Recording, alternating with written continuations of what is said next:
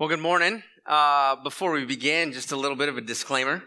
Uh, apparently, I'm getting older. Uh, didn't realize this, but uh, went to the eye doctor, and apparently, he has decided, in his infinite wisdom, that reading things close up is more difficult for me now that I'm older. So I have an appendage now in order to read the Bible and not skip words and mix things up because apparently I haven't been able to see. So I've got my nice little old people bifocals. So, uh, yeah, celebrate that with me as I get older. Yeah, praise the Lord, right? One. The only reason to celebrate is it's one day closer to Jesus. But uh, nonetheless, I, I, realize that I'm, I'm, I'm failing and my body is failing and it just is what it is. Uh, so anyway, the, this morning we're, we're jumping in and we're going to be talking about the, the biblical doctrine of adoption. And I want to suggest to you this morning that this is, this is central uh, to the gospel. And I would also suggest to you this morning that um, the reality of it, I think, has been, I wouldn't say necessarily misunderstood, but the fullness of what the biblical doctrine of adoption does has not necessarily taken up root and been the source of vibrancy in our faith. Uh, I think we've added it kind of uh, every now and then as a, sort of an appendage and a reality of what takes place. We think of placing our faith in Jesus Christ and we're forgiven for our sins, but the, the reality of what that means and the extent of what that does is, is so significant that it would be impossible this morning to, to mine the depths of the biblical doctrine of adoption. But I'm going to tell you this morning that I'm going to describe to you and read for you the biblical doctrine of adoption in one sentence. It's not a sentence that I wrote, and, and in the Bible that you have, it's actually 11 verses. But Paul decided in the uh, epistle to the Ephesians that he would just kind of continue to expound over and over again about the significance of this in one long, drawn out, run on sentence. And that's what he does. And in the original language, in Ephesians chapter 1, verses 3 through 14, you get Paul setting the stage and real kind of filling out the fullness of, of what it means to be adopted as a son or daughter in, a, uh, in Christ and, and the significance of what that means in, in numerous different areas. And so let me suggest to you this morning that I would say that two of the major problems that have been addressed and tried to be wrestled with throughout all of human history are the problem of identity and the problem of evil. This morning, when we talk about the biblical doctrine of adoption, we're addressing the problem of identity. We're, we're wrestling with the reality of three of the most pertinent realities that I think we need to dive into who we are, whose we are, and why we've been created. What's the purpose behind our own life and existence? Who we are, whose we are, and then the significance of what it means and the purpose behind our existence. And so identity is one of those core things. But before we jump into the text, and I put my bifocals on so I can read the Bible uh, in new and fresh ways, um, I want us to, to understand a bit of the, the scope of this epistle. So Paul's writing to a church in Ephesus, i.e. the title Ephesians. And, and Ephesus is, is likely the fourth largest city in the, the ancient world, but it's the hub of religious expression. And so what you have is you have this conglomeration of individuals from all walks of life, and there would not be a pattern of sin or struggle that exists in our world that didn't exist, exist in the city of Ephesus. So there was idol worship, there was gossip, there was rampant sexual sin, there was just an enormous perversion of life and uh, areas of um, uh, sin and seediness, like the underbelly of the human existence, lived and breathed in the city of Ephesus. But so did the church. And I think what Paul does in this epistle specifically is ensure that the reality of that's exactly where the church should be planted. The church belongs in the center place of where darkness lives and breathes. The, the church itself, as God had manufactured it, gifted it, built it, is that which restrains evil and communicates light in the midst of darkness. And so what we see in the city of Ephesus and, and Christians who are struggling to communicate and, and share the life transforming power of Jesus Christ are, are meeting not only resistance and persecution, but they're figuring out what it means to live a gospel centered life in the midst of a culture that has nothing and no interest in the gospel whatsoever. There's a level of abandonment and sin and just perversion and dysfunction that the society itself has capitalized on. It is likely that the challenges in the city of Ephesus are very similar to the challenges you and I face in America. Like there is a connection between the reality of the church has been called to be a lighthouse. We have been strategically planted in a world that is increasingly dark, where there is destruction on the forefront of life itself. And in the context of those things, what we're being salted with on a regular basis is what is our identity?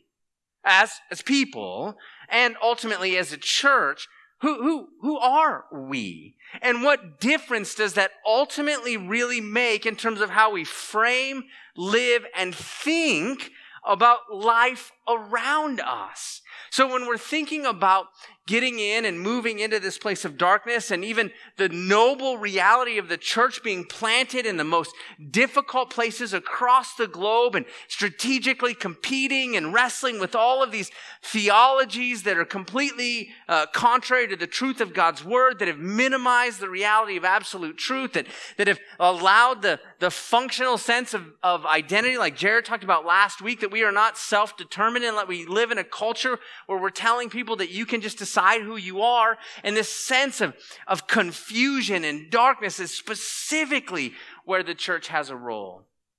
But in order to get to that role, we need to understand fundamentally who we are, whose we are, and for what purpose have we been created. That serves as the the buttress, the framework, the foundation for which we understand how we marshal the resources that we've been given in Christ to move into a world that is darkness. But it also gives us a level of understanding when we face the most difficult times in our own personal life and catastrophic times in the society in which we live. Where are we anchored?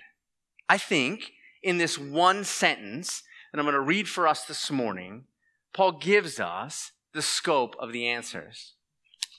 Here we go. Yes, I know it's embarrassing, but what are you going to do? So it's life, and I'm old. Uh, Ephesians chapter 1, starting in verse 3. Man, I can see things clearly now. This is amazing. Blessed be the God and Father of our Lord Jesus Christ, who has blessed us in Christ with every spiritual blessing in the heavenly places even as he chose us in him before the foundation of the world, that we should be holy and blameless before him in love. He predestined us for adoption as sons through Jesus Christ, according to the purpose of his will, to the praise of his glorious grace, with which he has blessed us in the beloved. In him, we have redemption through his blood, the forgiveness of our sins, the forgiveness of our trespasses, according to the riches of his grace, which he lavished upon us in all wisdom and insight, making known to us the mercy of his will, according to his purpose, which he set forth in Christ as a plan for the fullness of time to unite all things in him, things in heaven and things on earth. In him we have obtained an inheritance, having been predestined according to the purpose of him who works all things according to the counsel of his will, so that we who were the first to hope in Christ might be to the praise of his glory. In him you also, when you heard the word of truth, the gospel of your salvation, and believed in him, were sealed the promised Holy Spirit, who is the guarantee of our inheritance until we acquire possession of it to the praise of his glory.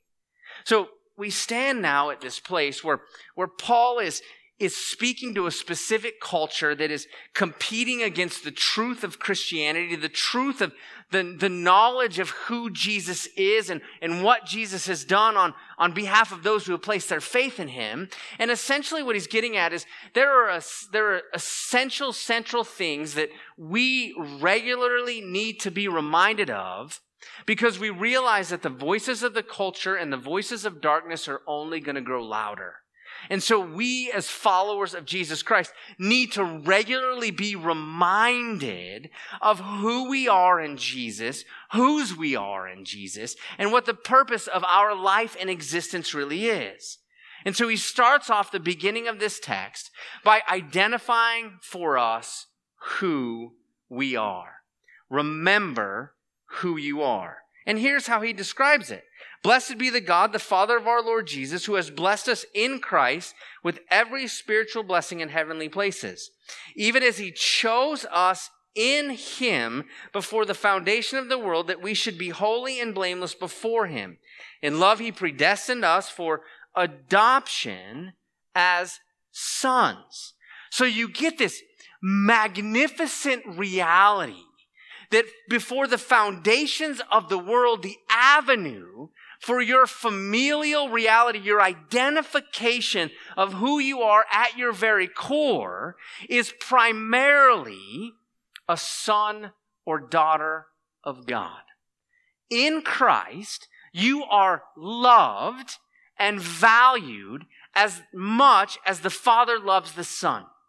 That there is a sense of uniting with the magnificent truth of God's compassion and passion and work in the life of Jesus Christ, the Son, the second person of the Trinity, that you have been adopted, received, experienced the familial reality of what it means to be in relationship as though we can now, through faith in Christ, actually, honestly, doctrinally, and biblically call God our Father. There is no greater reality than the reality of that intimacy that exists as we're able to cry out, as Romans 8 tells us, that in the midst of our despair and darkness and difficulty, we can cry out to God as, as Abba, as Father. There's a, a relational core experience that our identity is not external. Our identity is not based on what we do. Our identity is based on what we've been given. So let's road test this. That means that primarily your identity is not a spouse, a parent, an employee, a person who lives in the community, a civic minded individual. Your identity is not based on what you do.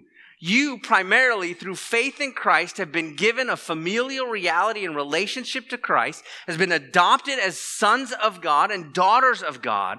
That means that we are primarily first and foremost part of the family of God and adopted as sons and daughters. And thus, everything we do and how we live comes in relationship to that reality. So we are not primarily a spouse or a parent or an employee. We are primarily a son or daughter of God, adopted into uh, a relationship with the Father through faith in Christ.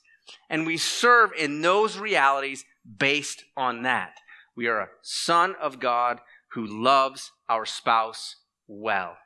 We are daughter of God who cares deeply for their children. But primarily and functionally, we are individuals first and foremost and our identity is given to us through the familial bond of a relationship with Christ.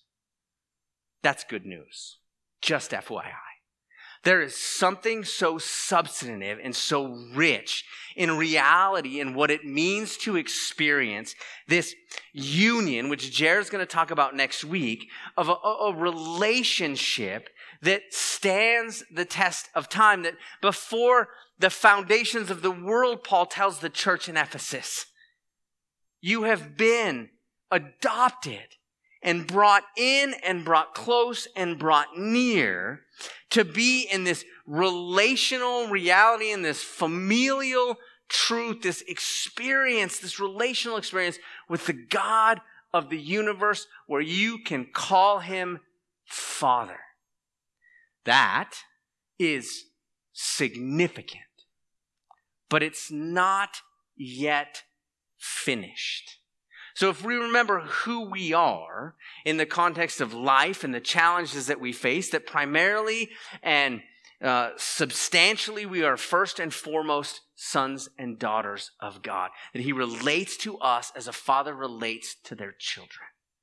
And there's a relational significance and joy that is experienced as we find ourselves interacting with not this benevolent dictator or this God of the universe that's just telling us what to do and judging all the things we do wrong.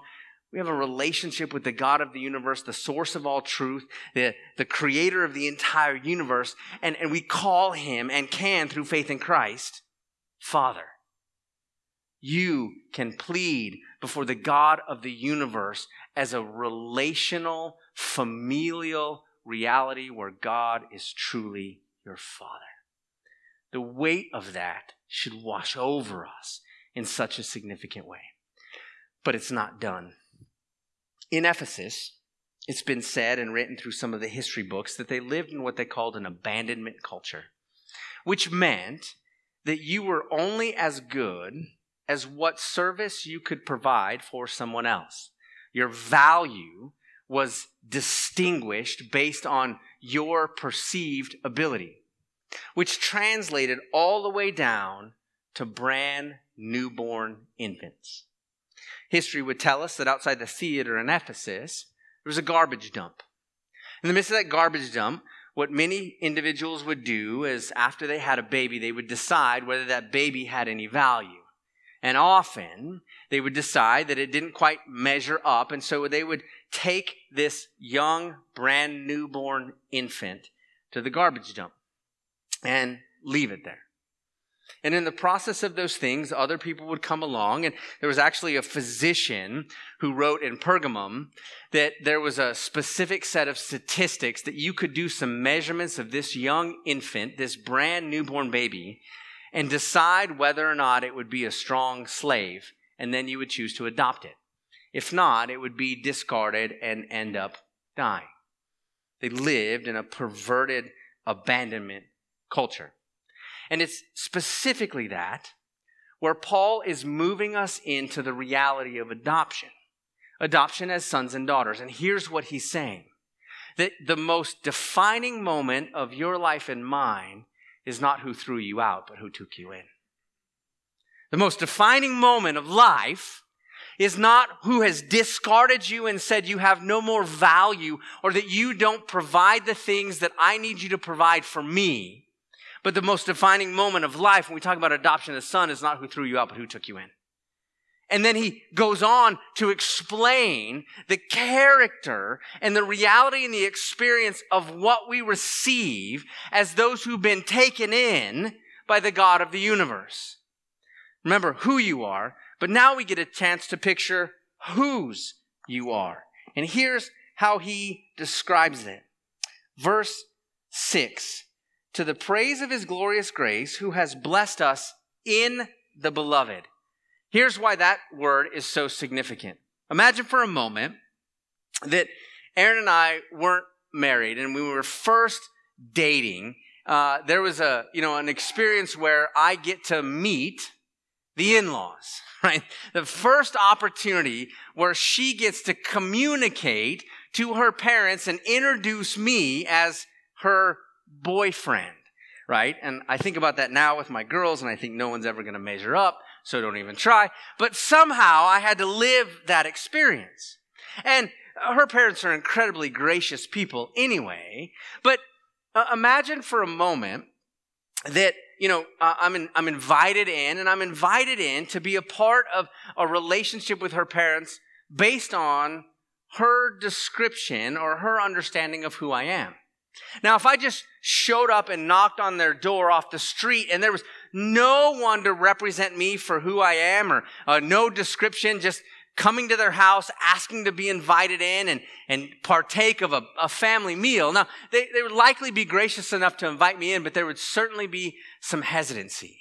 When I'm invited into the beloved, I'm invited in because of the invitation and the truth and the character of someone else. Someone else has described and they have trust and value in who that person is. And so because they know Erin and they knew who she was and they understood her ability to make decisions, she's made better decisions than me, but nonetheless, she still makes good decisions. And in the context of those things, because of her love and care and concern for me, I was accepted into the beloved. I was allowed entry into their family based on her understanding of who I was. When we're talking about being accepted into the beloved, that's exactly what we're talking about. That there's an invitation of being part of the family of God on the merits and the basis of Christ alone, not on yours, nor on mine. I don't enter into the family of God because I am somehow, God is lucky to have me on his team, how fortunate it was for him to make a good decision. None of that was true. I am based and have value and understand the significance of what it means to be adopted as his child on the merits, solely on the merits of Christ. I am accepted because of the merits of another. So we remember who you are, but now we remember whose we are. So remember the abandonment culture. Here's how the Bible describes in verse 7 the significance of not the most defining moment is not who threw you away, but who took you in. And here's what happened. This is the purchase price that you have as followers of Jesus Christ on you.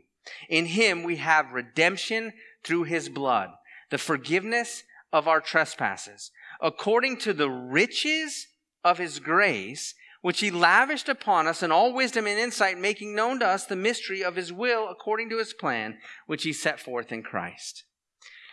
There are two very significant truths, uh, words that Paul uses in this one long run on sentence that I think is some of the things that have become diminished or diluted in our understanding of adoption. Here's what Paul says Because of the riches of his grace, he has lavished upon us. So, riches is a, is a word that I think it does its best to translate as best we can, but the, the image itself is though when we talk about the riches of God's grace, what we're talking about, or what the image is, is that there's a scale. And when you're weighing things, you're, you're weighing it to the point where you're trying to figure out how much and measure it in some way. And what he's saying when he used the term riches is he's saying grace tips the scales. It's the high point on the scale where there is absolutely no more way in human mind to measure the reality of what we've been given in Christ. So there is both value and abundance. So what we're saying when we think about the riches of God's grace is we're saying grace has tipped the scales. And there is nothing on one side of those scales that can somehow move the needle in the direction of diminishing that grace. There is so much abundance, so much significance that it's immeasurable. So when we think about those things, we're saying that nothing in life can outlive or outmeasure or tip the needle of God's grace. There is no amount of suffering that you and I can experience where somehow it would deplete or move the needle in any way of God's grace that is dispensed on your behalf. There is no amount of anxiety that you can experience that would rob you of the life that God has given you because of the abundance and value of His grace over your life. There is nothing that life can take from you that you haven't received in fullness because of the abundance of God's grace. It has tipped the needle to the point where it's immovable. You will never exhaust or diminish the grace of God in your life. As sons and daughters of the high king in which we can call father, that is awesome. But then he uses another term and the other term is lavished, which means that he's not just saying, look at all this grace. I'm not going to give you any of it, but look how awesome it is. No, he's saying not only is it uh, of infinite value and immeasurable, but I am going to continue to regularly, freely dispense that grace on your life. I am not only the one who has and authors all grace, but I am that which dispenses all of that grace on your life. I'm freely giving you that grace. So as a, as a son or daughter of the Most High God in relationship with Him, where we could confess and call legitimately God our Father through faith in Jesus Christ, we are recipients of a grace that is not only of infinite value and immeasurable, but regularly, chronically, consistently dispensed upon our life. You are never in through faith in Christ, you are never a neglected orphan. You are a child of God. Like that adoption, the biblical reality of what it means to be treated as a son or daughter and not a slave or servant is absolutely remarkable that should meet and be a rhythm in our life as we encounter every challenge and everything that we face. A fight, with our spouse or our children. We've, we haven't disciplined well. We've disciplined out of our own sin and anger. We're frustrated with people at work. As we enter into those moments and those challenges of life, what are we saying to ourselves? Well, we're saying what God already says of us. I'm a kid. I'm a child of God. Father, I need your help. I need you to know. I need to know what to do. I need your wisdom. I need the courage that only you can give me to be able to confess my sin to those around me and those I've hurt. I'm, only able through your strength. And I can cry to you as my father and to trust that in the midst of catastrophic human pain that I've experienced, that somehow in some way I can move in to an intimate relationship with you where you will be the source of all my comfort. That you will comfort those who mourn. The book of Psalmist gives us a great picture and it tells us that I come to the Father like a weaned child. And, and the image is that I'm coming to the Father just because He's my Father. Not because I need anything from Him. It's just because I want to curl up and get close. And I know that I'm always invited in because the God of all grace and the Father of the universe and the God who has called me His son or daughter and adopted me into His family has invited me and dispensed upon me an immeasurable grace that can never be depleted. You will ever and never, your sin, your bad decision making, my bad decision making, will never outrun the grace of God. Will always woo you into a deep and intimate relationship with Him. And that's the call of the gospel to the entire world. There's an invitation for you to experience not this dictator that rules over like Zeus throwing lightning bolts because you're not doing what you're supposed to do. The Christian truth of the gospel is communicating with utter regularity. You're invited in.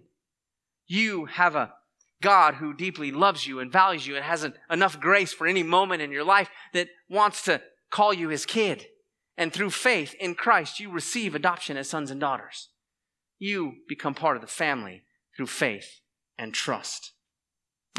I, I you know, I, as I've been training and doing all these things, um, I, I got to be honest, like runners have some of the greatest running shirts that I can imagine. Like they have these things that are, I wouldn't say that they're expiring, but they're certainly humorous. They have all these shirts that describe all these things. Let me give you a couple from what I mean.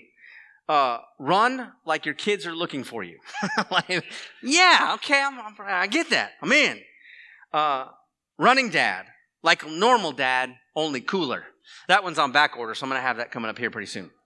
No, I run because I love my body and carbs. I love carbs, right? I mean, these are great shirts. Uh, this seems like a lot of work for a free t-shirt. I, I, I, love running shirts, but there's one that captured my attention that I, I, I think I want to change it a little bit as I, as I kind of uh, put it and plant it on the top of our own understanding with regards to adoption. But there's one that um, that in in the running it's called "Embrace the Suck," and so basically what they're saying is it's going to be painful.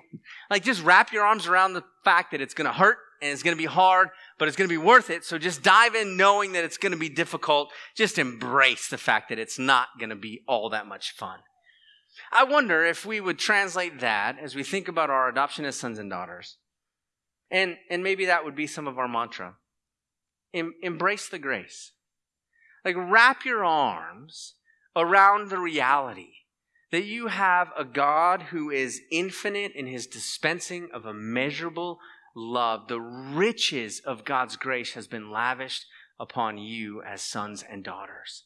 So, why would it seem then that we need to continue to pick up our own lives, figure out what we need to do, uh, fix all of our problems, solve all of those things, and use the gospel as an appendage to our life? That we just use it as an attachment. No, no you're, you're a child of God. you're a son or daughter. So, in that familial relationship, that is the primary reality of our identity. And because of that identity, everything else functions from there. And so when we veer or stray, it's not, okay, God, I, I'm really sorry. I'm going to I'm going to pray more and I'm going to read my Bible more. And I promise that as I do better, you'll be proud of me one day. How many of you have said that? I have. And yet the reality is, it's just turning back and saying, Father, I know the riches of your love, and I need you to change me. As your son, God, do a work in me that I cannot do on my own. So, your life will never outlive the grace given to you in Christ. Our suffering will never outweigh the grace given to us in Christ. Our anxiety will never take away more life than grace gives us in Christ. That'd be enough for one Sunday morning, enough to digest, enough to soak in. But Paul's not done with his sentence.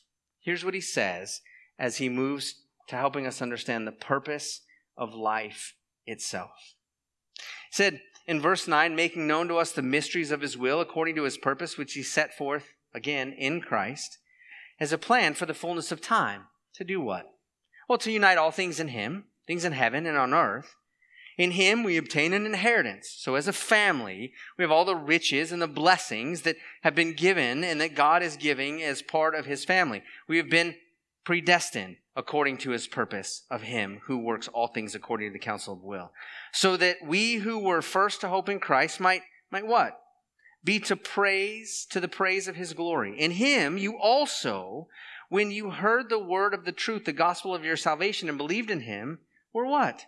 sealed with the promised Holy Spirit, who is the guarantee of our inheritance until we acquire the possession of it to the praise of his glory. Let me tell you where your life and my life will end for those of us who have placed our faith in Jesus Christ.